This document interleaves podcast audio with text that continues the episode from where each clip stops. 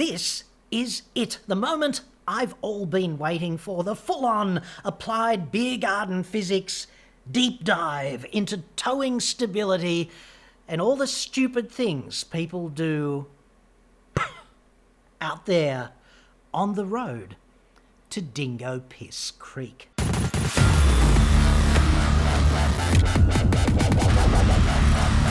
I'm John Cadogan from AutoExpert.com.au and I get new cars cheap for buyers here in Australia. Website for that, obviously. Or you can just click the card that's up there now, dude. This question is from a dude named Shane Whip, and we will dive in in just a sec. It's going to be quite detailed and long, I suspect, because this is complex stuff. However, I should warn you that this presentation is rated M for mathematics and P for physics and therefore BB for brain bleed. So, Tampax up, ladies. We're going in. From an engineering perspective, what are the most important attributes of a good tow vehicle? Wheelbase, width, height, weight, engine size, suspension or suspension upgrades, tow ball overhang past the rear axle, and tyres. As there are always discussions amongst caravanners about what is the ideal tow vehicle and why, it would be brilliant to hear the why from an engineer. Okay, so Shane has given us a bunch of things there to consider, and I just want to dispose of some of them quickly, all right? Things like height and suspension and suspension upgrades. Now, obviously, they do play into stability, but they're not primary stability things because out of the box, the vehicle comes designed to do some degree of towing, okay? If the suspension is deficient, then absolutely that will affect dynamic stability and you might need to quote unquote upgrade it. But really, you're not upgrading, really, you're fixing a deficiency, okay? And if the suspension's not deficient, I wouldn't go fixing a problem that doesn't exist, basically. And the height of all of these vehicles, all the 4x4 utes and patrols and Land Cruisers and things of that nature, they're all so similar. Okay, so unless you've changed the height by giving your vehicle the four inch lift and then you wonder why it's just not stable on the road anymore, then height's not really a factor. I'd class that as sort of a tertiary thing. But some of these other factors that uh, Shane has mentioned, I'm just having a look at that list, they are kind of primary. So let's dispose of them now. You got grip, okay? So essentially your vehicle is not just a free body in space that's resisting movement. It's anchored to the ground to some degree by those four contact points, and they are absolutely vital. So, tyres are a big deal. And I note a lot of people modify their vehicle by putting uh, tougher sort of off-road tyres on the vehicle, okay? And there's no doubt that that interferes with highway stability generally because you cannot improve the performance of a vehicle out there in the rough stuff and also improve its performance on the highway because they roll out of the box with decent tyres for the highway. And if you're going to do 30,000 kilometre big lap around Shitsville or something, then that's where you want the stability. And I'd suggest you might do the odd excursion with your trailer, with your caravan, whatever. But most of your driving is going to be on sealed roads, and I would want stability optimized for that. Mainly because on sealed roads, you're going to be doing 100 k's an hour or something, right? And 100 k's an hour is not to be trifled with, with three tons behind you. You've got this massive amount of acquired energy, and if it all comes unglued, that's bad. So I'd want the maximum grip where you've got the maximum energy in the environment that you are going to be operating overwhelmingly commonly, which would be decent dirt roads in part, but mainly sealed roads. So I'd buy tyres optimized for that if you want towing stability. And then in other conditions like off road, then I wouldn't be towing a three ton trailer off road. It's that simple.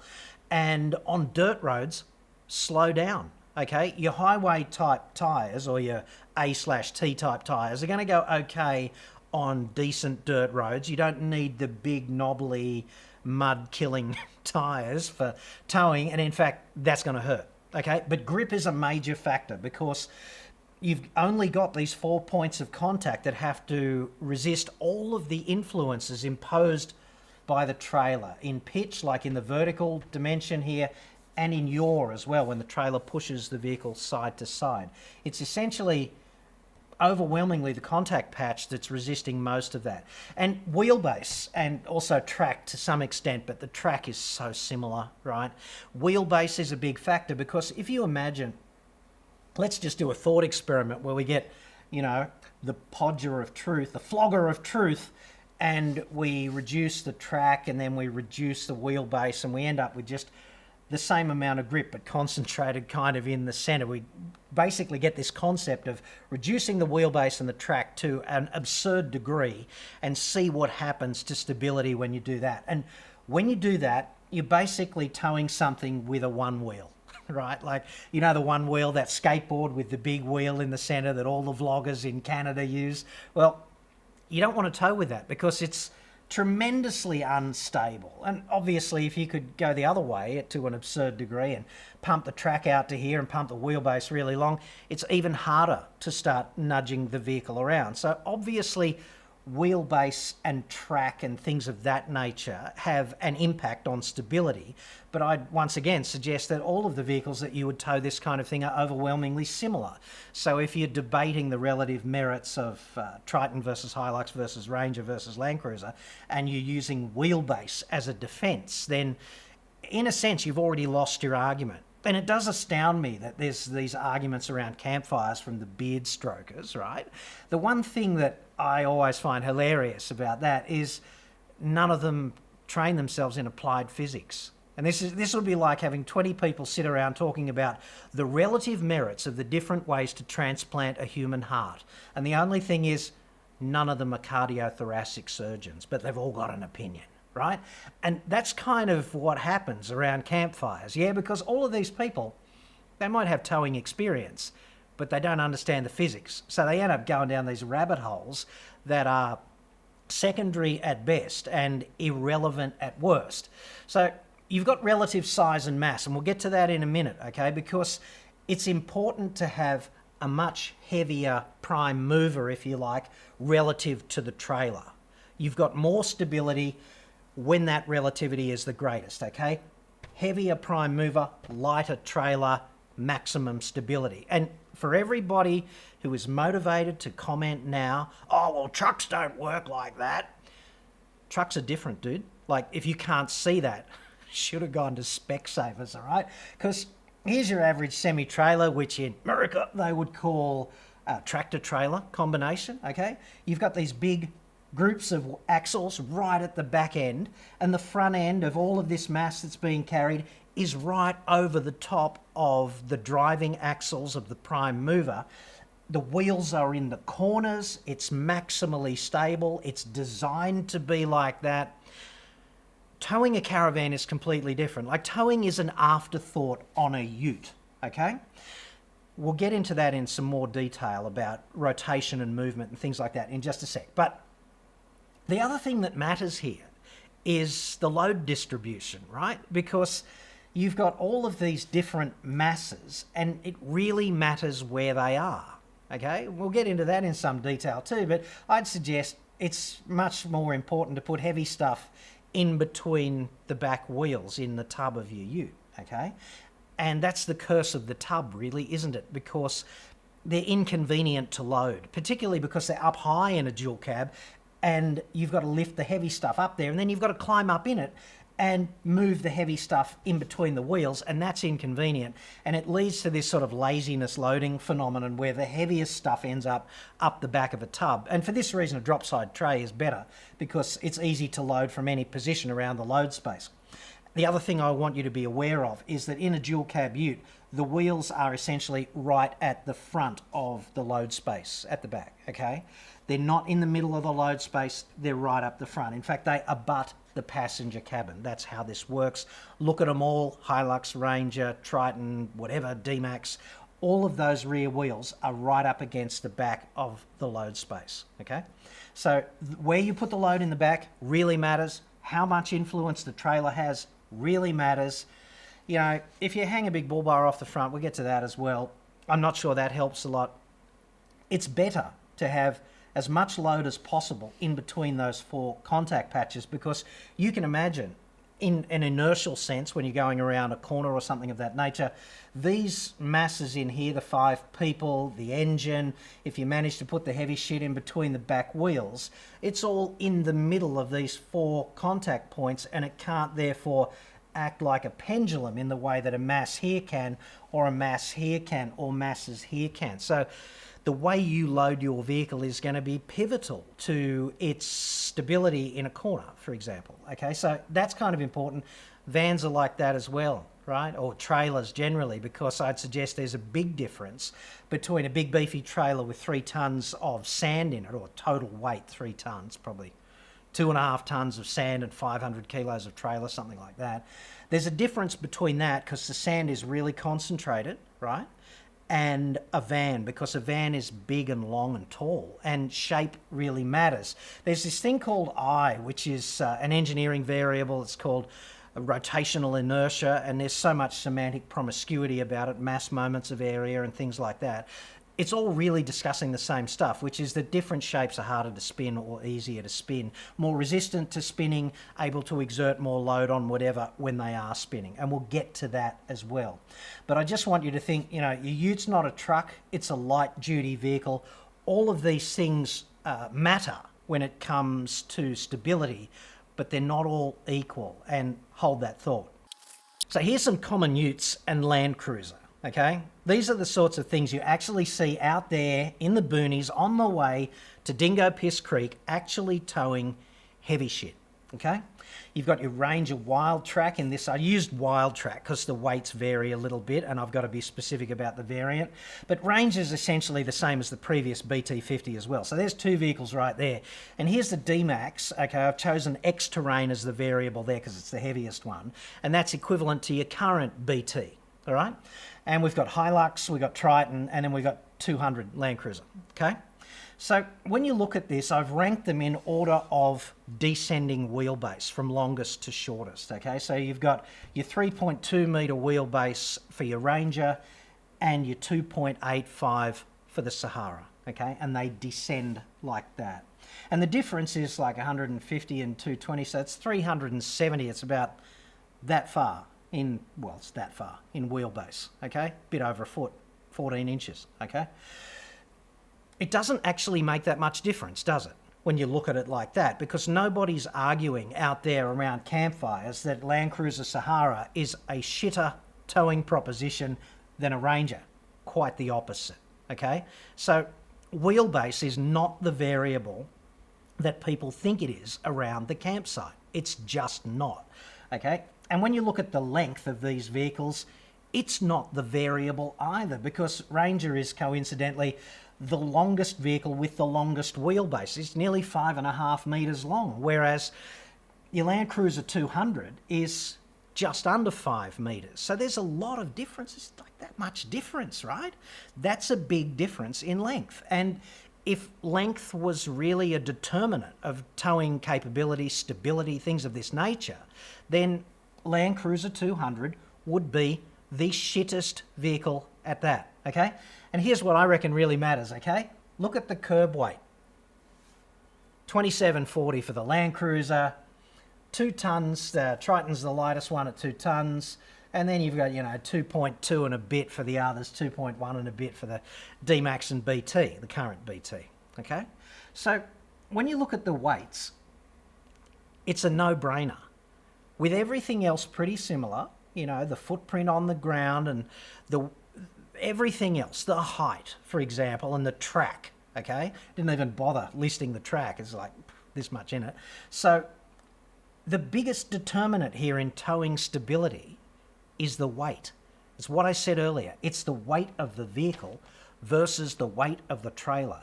Because everybody, all the beard strokers who never studied applied physics, they're all sitting around the campfire stroking, going, oh, mate, the Land Cruiser 200, she's a beauty for towing. And it is. And it is because it weighs 2.74 tonnes. And Shane also mentioned the powertrain, which is kind of important for getting up hills and cruising effortlessly, but not all that important for stability. It's also got the most grunt. Okay, so you need the most grunt to overcome the most mass, and it's got overwhelmingly the most grunt, so it's overwhelmingly the best tow package. Unfortunately, it's overwhelmingly twice the friggin' price of most of the utes out there doing the towing, and this is why many people don't go for the cruiser, they go for a ute, and you've got a cop on the chin the reduction in stability and the greater difficulty in achieving safe, heavy towing. That's important. Okay, so I almost didn't go here, okay, at all, because, you know, eruption of blood from the ears and at school, you know, if you were good at science at school, they try and stay on planet linear when you talk about physics because things that happen in a straight line are just so much easier to understand. You know, straight line phenomenon, yeah, we're getting it. As soon as you do spinny stuff and you have to go to angular world, it's really confusing. Even the name, why do they call it angular? Well, it's movement through an angle. Okay, so angular speed, angular acceleration, angular velocity, rotational inertia, all of these things. It's time to Tampax up, ladies, because we're going in. Okay?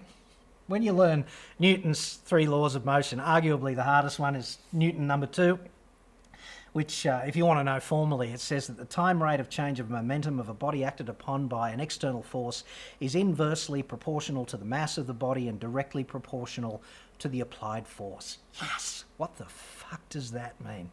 Okay, what it basically means is if you're at home having dinner on lockdown this evening and a zombie kicks down the door and you pick up the flogger of truth and you beat the zombie in the head with it in a decisive way by way of saying, No, I'd rather you didn't eat my brain or my family's brain, if that's okay, then the force that flogger of truth applies to zombie's cranium is going to make zombie's cranium accelerate. okay? And the amount of acceleration is going to be proportional to the force applied during the impact and inversely proportional to the mass of zombie cranium. Okay? So if you've got a fixed amount of force, then more mass means more resistance to acceleration. Bigger mass, littler acceleration, smaller mass, bigger acceleration. That's how this rolls. Okay? And it's just the same as if somebody, you're sitting at the lights in your ute, right? And somebody liberaces you. Okay? The amount of acceleration of your vehicle is going to be proportional to how heavy your vehicle is and how hard the shunt is. Okay? And that's why bigger vehicles always fare better in the same impact than smaller vehicles. Because if the impact is fixed, if it's the same dickhead texting who doesn't see you stopped even though you're in a bright red Hilux or something, and he shunts you, then if you're in a Land Cruiser, you're not going to accelerate as fast as if you are in a Yaris, okay? So mass really matters, essentially, is what Newton's second law says. And unfortunately, we can teleport across to angular world and our brains can just erupt with blood through the ears because every one of Newton's laws has an angular equivalent. And this basically says force, mass, acceleration. On angular world, it's torque, angular inertia, like rotational inertia, and angular acceleration. So with angular movement, it's just the same as linear movement. You've got displacement, velocity, and acceleration. So displacement on planet linear is going from here to here. We've displaced the flogger, okay? And we can displace the flogger at a constant speed or we can accelerate it out there. So you can have linear velocity, linear acceleration, and you end up with displacement. You get the same thing in angular terms, right? So you can displace something through an angle and it's got angular displacement. And you can move it at, you know, you look at a crankshaft rotating around 6,000 RPM, it's moving 100 revolutions a second, so its angular speed is like 360 degrees times 100 is like 36,000 degrees per second, kind of thing. If you want to do it in strict physics terms, it has to be radians per second, but you know, Tampax up twice if you want to get into that. So here's the thing about angular anything shape really matters with angular anything, okay? Because not all masses spin the same. Big compact masses spin differently to elongated masses that weigh exactly the same, right? You've experienced this. In fact, I'll show you now. This is a 25 kilo bag O pelletized chook shit, which is roughly 30% of my body weight. It's pretty easy to lift, but not entirely trivial to carry endlessly up the stairs.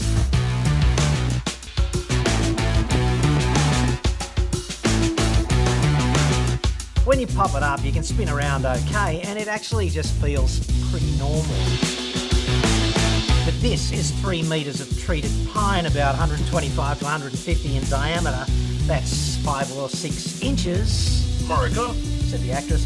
It's roughly the same weight as the fertiliser and just as hard or easy to carry up the stairs, but it's much harder to spin, and once you get it spinning, it's much harder to stop spinning. It actually feels a bit kooky like that. It's got the same mass as the chook shit, but it's a vastly different shape. Much harder to rotate, more rotational inertia.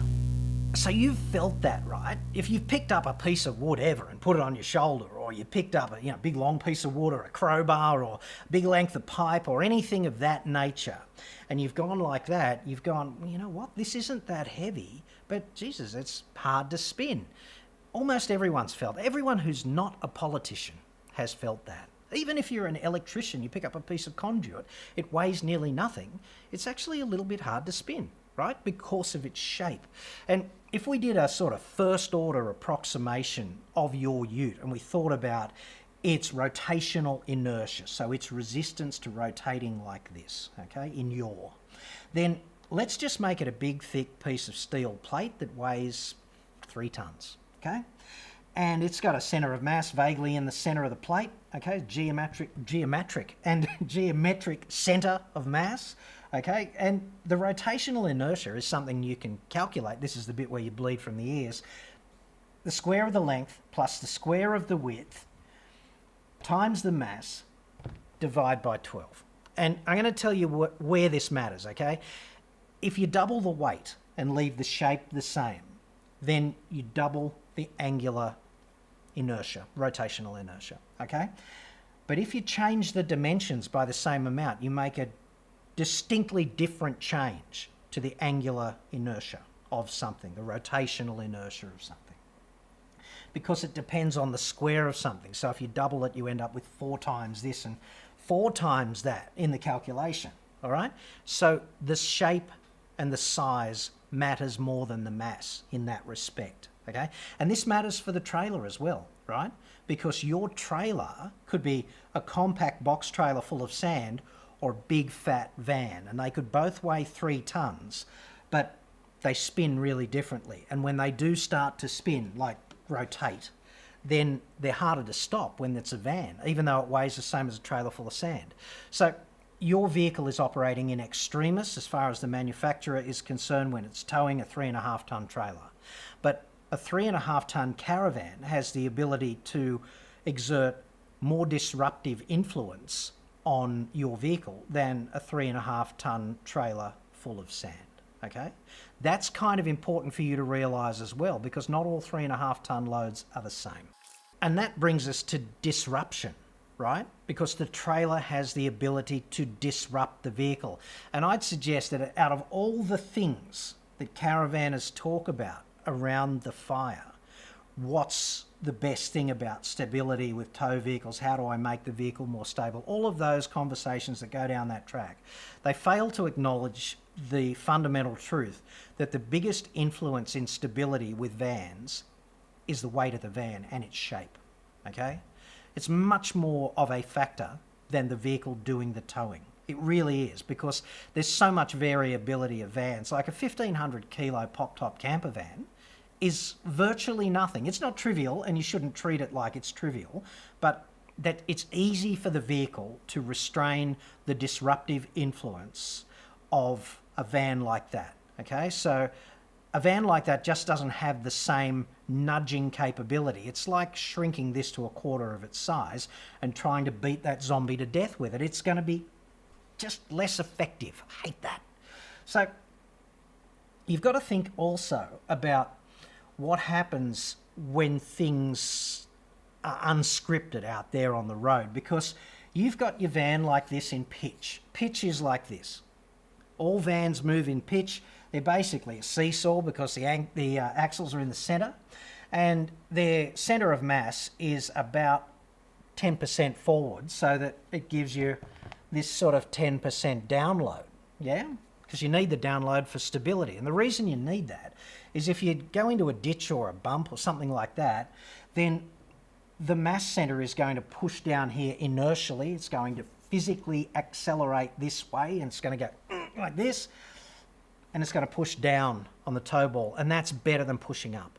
If you had the center of mass out the back here somewhere and you went over a big enough bump, you know, on impact, this would act like a seesaw the other way. It would pull the tow ball up instead of pushing it down.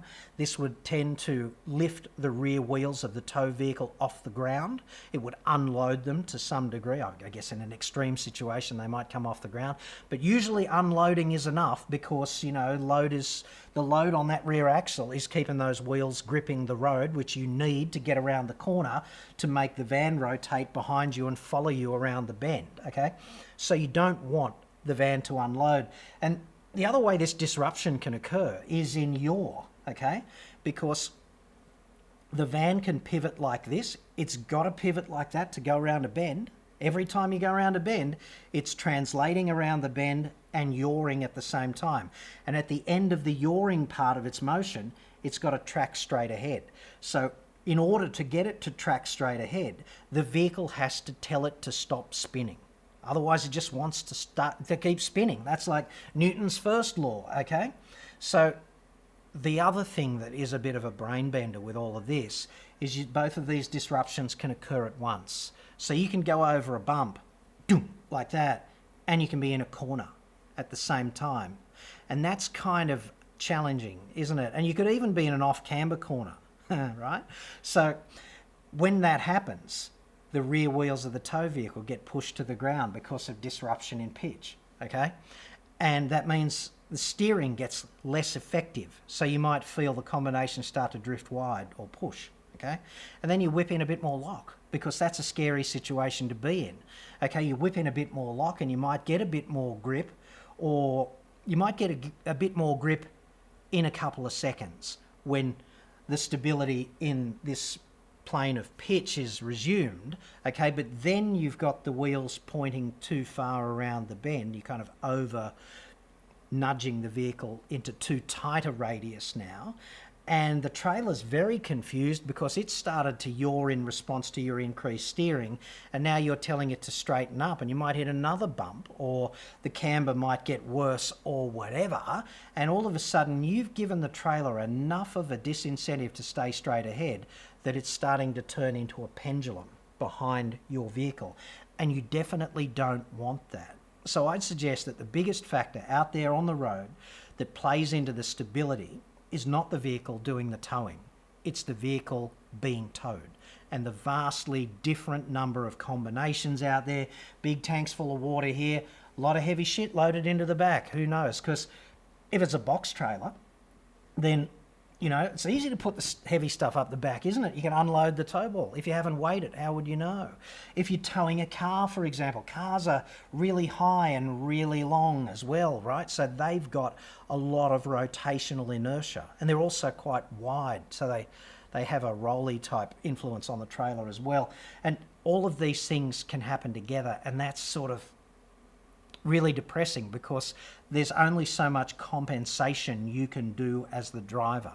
What you're really relying on is the fundamental stability of the combination. So getting it sorted out is like, dude, it's really important. Now, the beard strokers, right, are really big on overhang, overhang behind the rear axle. Like that matters, okay? What really matters here is where is the vehicle yawing around? So, yawing is this kind of spinning dinner plate motion. You have to do it every time you go around a corner, okay? If there's some sort of violent interaction between the trailer and the vehicle, there's a force exerted this way or that way by the trailer, okay? And it causes the vehicle to yaw.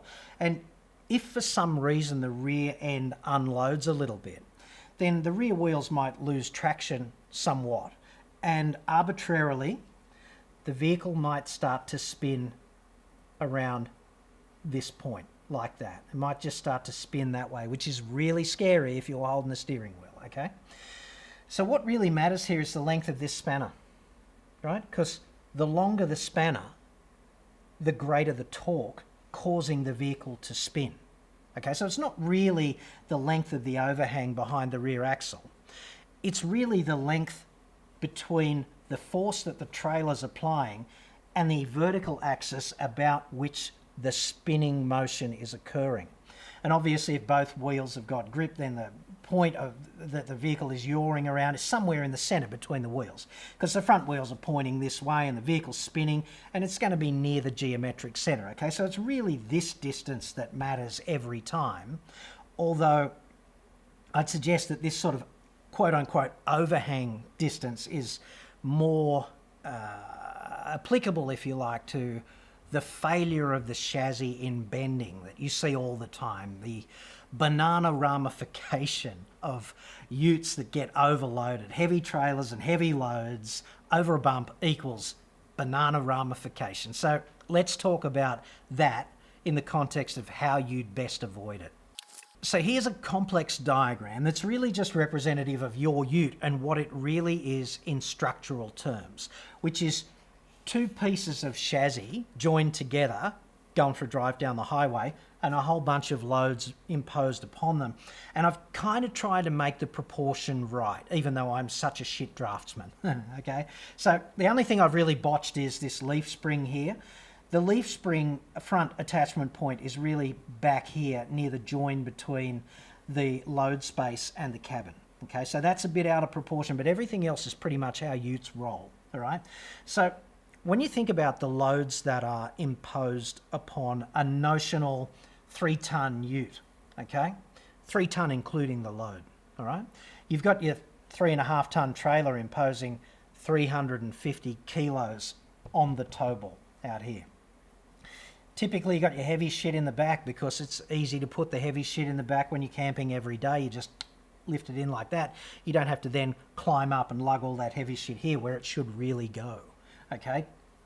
And then you've got your engine and transmission and all of that stuff pressing down on the chassis here. You've got a kind of distributed load of everything that's in the body, including the people and any accessories you fit that are, that's imposed at various points on the chassis here. And ditto with your load space. You've got this distributed load here, heavy shit in the back because maybe you're lazy and you didn't lug it forward where it should be sitting. And in terms of responding to all of those loads, all of these loads pressing down like that, even your bull bar up the front, okay, you've got the springs, the attachment points here are stopping the chassis dropping onto the road, okay? So you've got two vertical forces here in the case of a leaf spring or one in the case of a coil because that's what restrains the load, okay?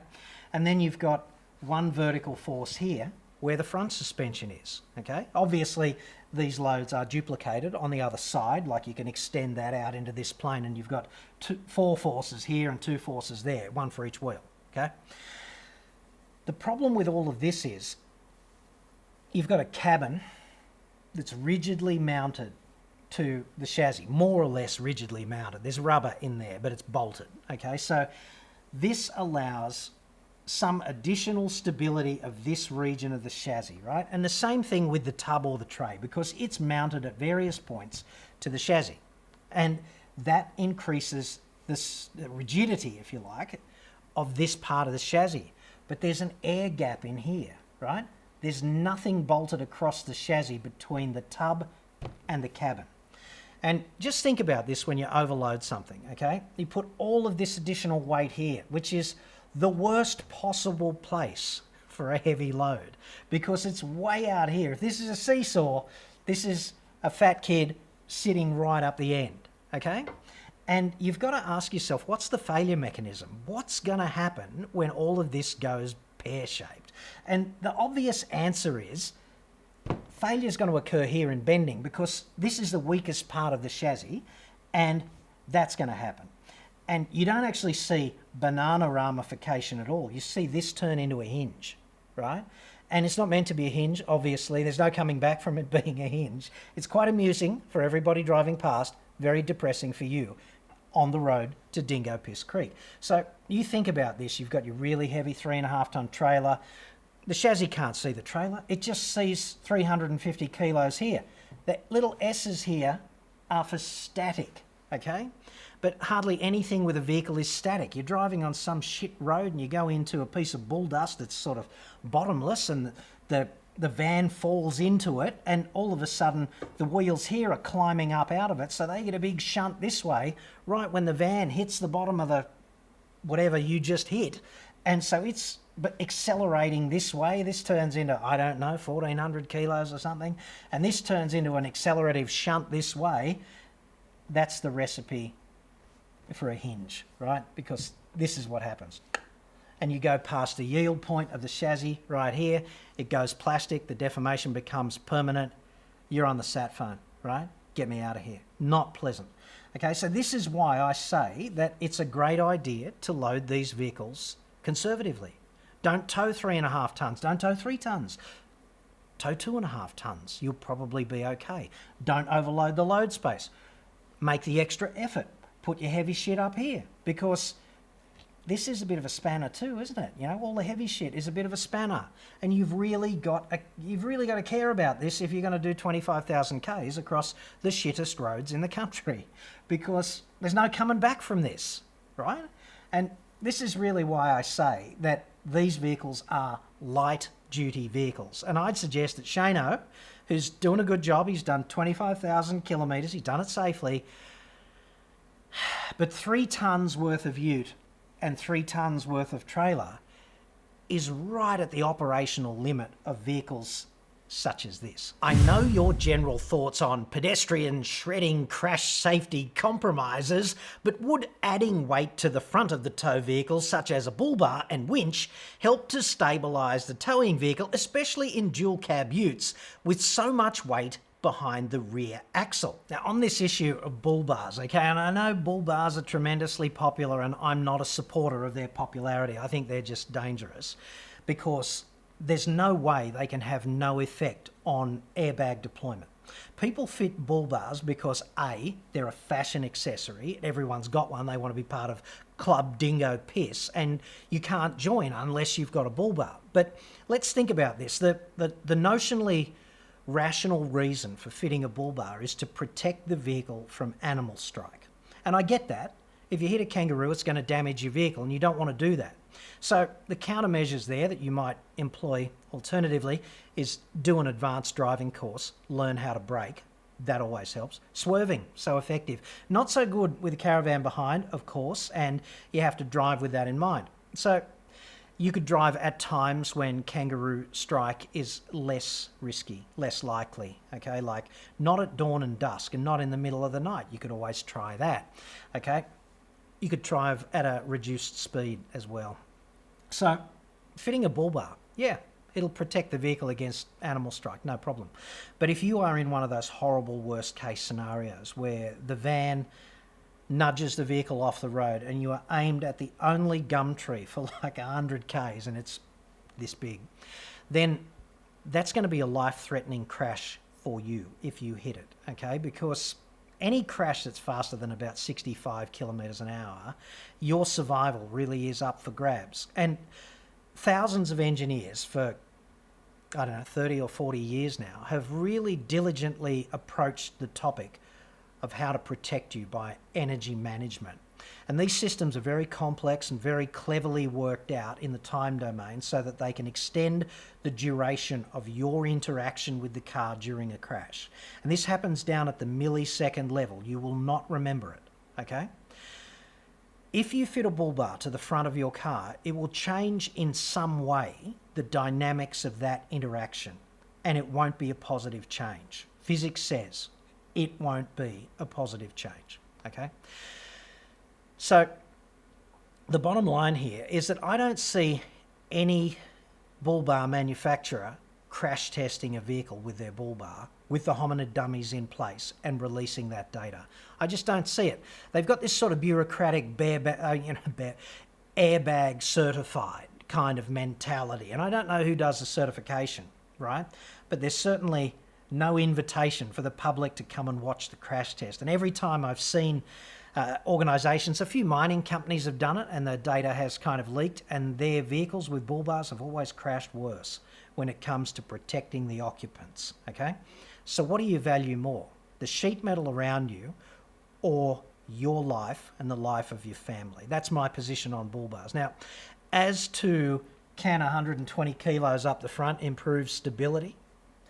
It might improve the weight on the front end a little bit if the trailer is really heavy and it's tending to do this to the vehicle and lift the front wheels off the ground.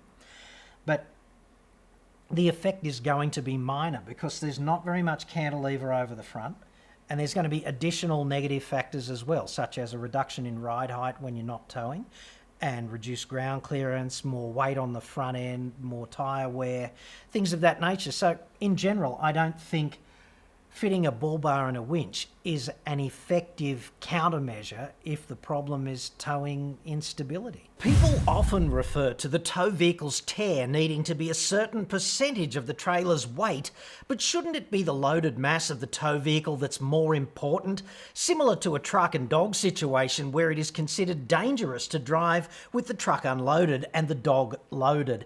When you start to push the three and a half tonne towing limit in the current range of dual cab utes, you need to lower the tow vehicle's weight, which seems counterintuitive. Look, I get the point of these kinds of discussions where the tare weight is in some way related to the trailer weight, okay? But what really matters here is the weight of the vehicle actually on the road versus the weight of the trailer, okay? It's always good if the vehicle doing the towing is heavier than the thing being towed. And when I say always, I don't mean trucks, okay? I don't mean trucks. Someone's going to say in the comments, I get it every time I say this. They go, oh, yeah, well, semi trailers don't work that way. Tell that to a B double, dude, right? They're different. They're just different propositions, okay? Trucks are carefully designed to stay on the road despite their huge weight relative to the prime mover. And in fact, the whole business of trucking is to maximize the efficiency of the carriage of load. Okay, so maximum load, minimum weight of truck, because you don't get paid for the, the weight of the truck you deliver to its destination. You get paid for the weight of, I don't know, LCD TVs or dead chooks or whatever it is that you're trucking from A to B. So it's a completely different proposition with trucks.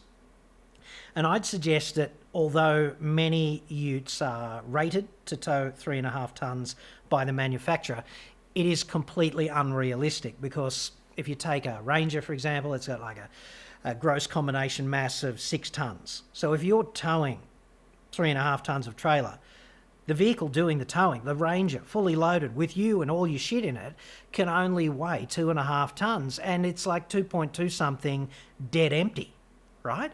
So that's just fundamentally ridiculous. It's ridiculous to drive around Australia like that. Like two people, okay, and their stuff, like personal items, 200 kilos, bit of recovery gear, some water in the back, maybe a jerry can of fuel for those, and some, you know, basic stuff, okay, a couple of swags, whatever, just in case you decouple and you go out exploring for a couple of days, okay?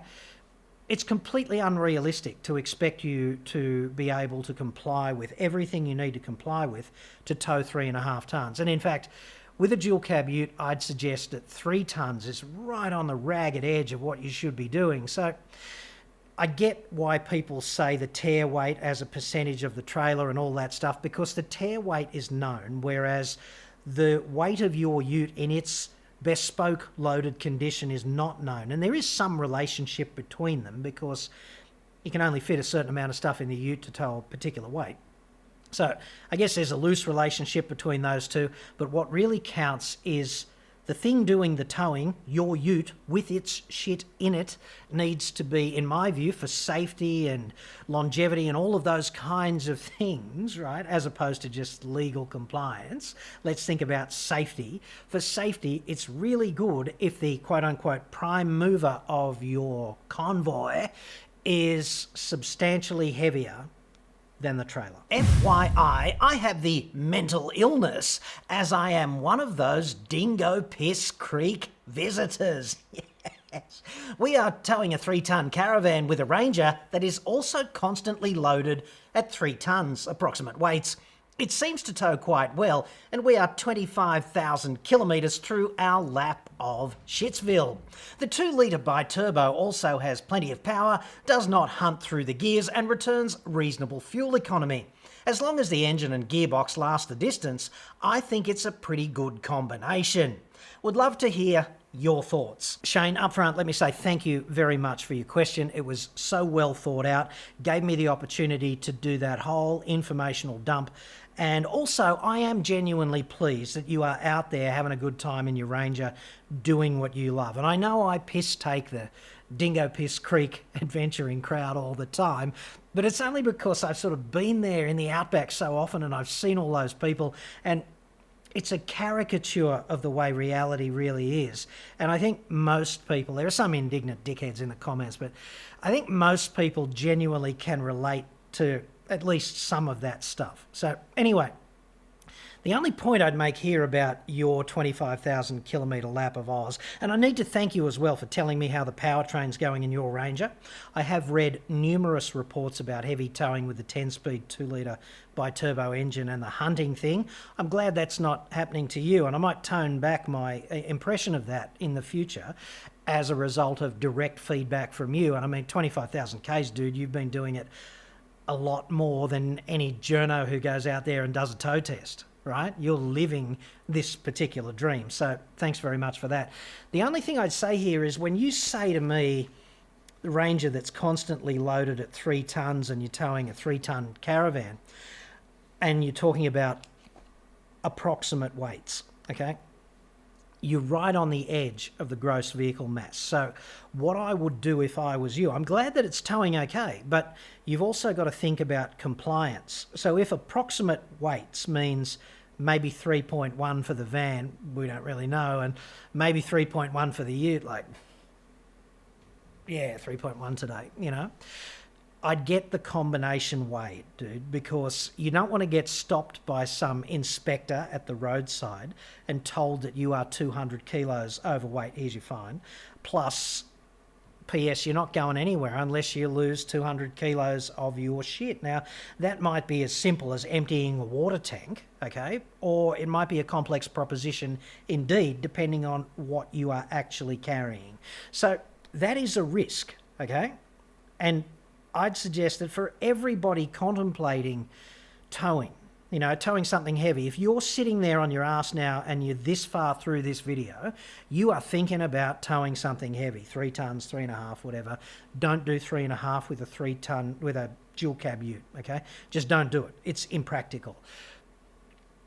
And even at three tons, you are right at the ragged edge of what is safe and feasible and things of that nature. So just give it a second thought and see if you can't come back to two and a half tons because I suspect most people out there contemplating this living Shane's dream expedition once lockdown ends, or you know, Christ knows, then you really are going to be happier if you can fit your life into your ute and a two and a half ton van. And if you've got to go to three, that's absolutely on the edge of what you should contemplate given the ability for disruption capable, uh, built, embodied in the capability of a three ton van. Like once it's rotating in yaw or pitch, it can do a hell of a lot of nudging to your vehicle. And I'd really like to see you get to the end of your dream in six to 12 months or something and get back home intact.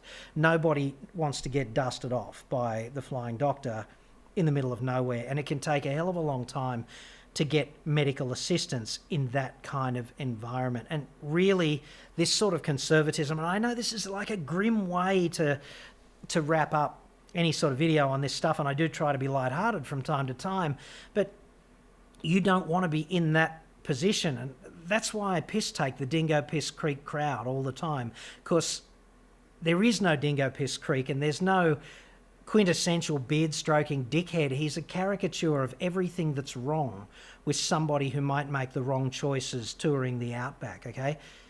You don't want to be that guy.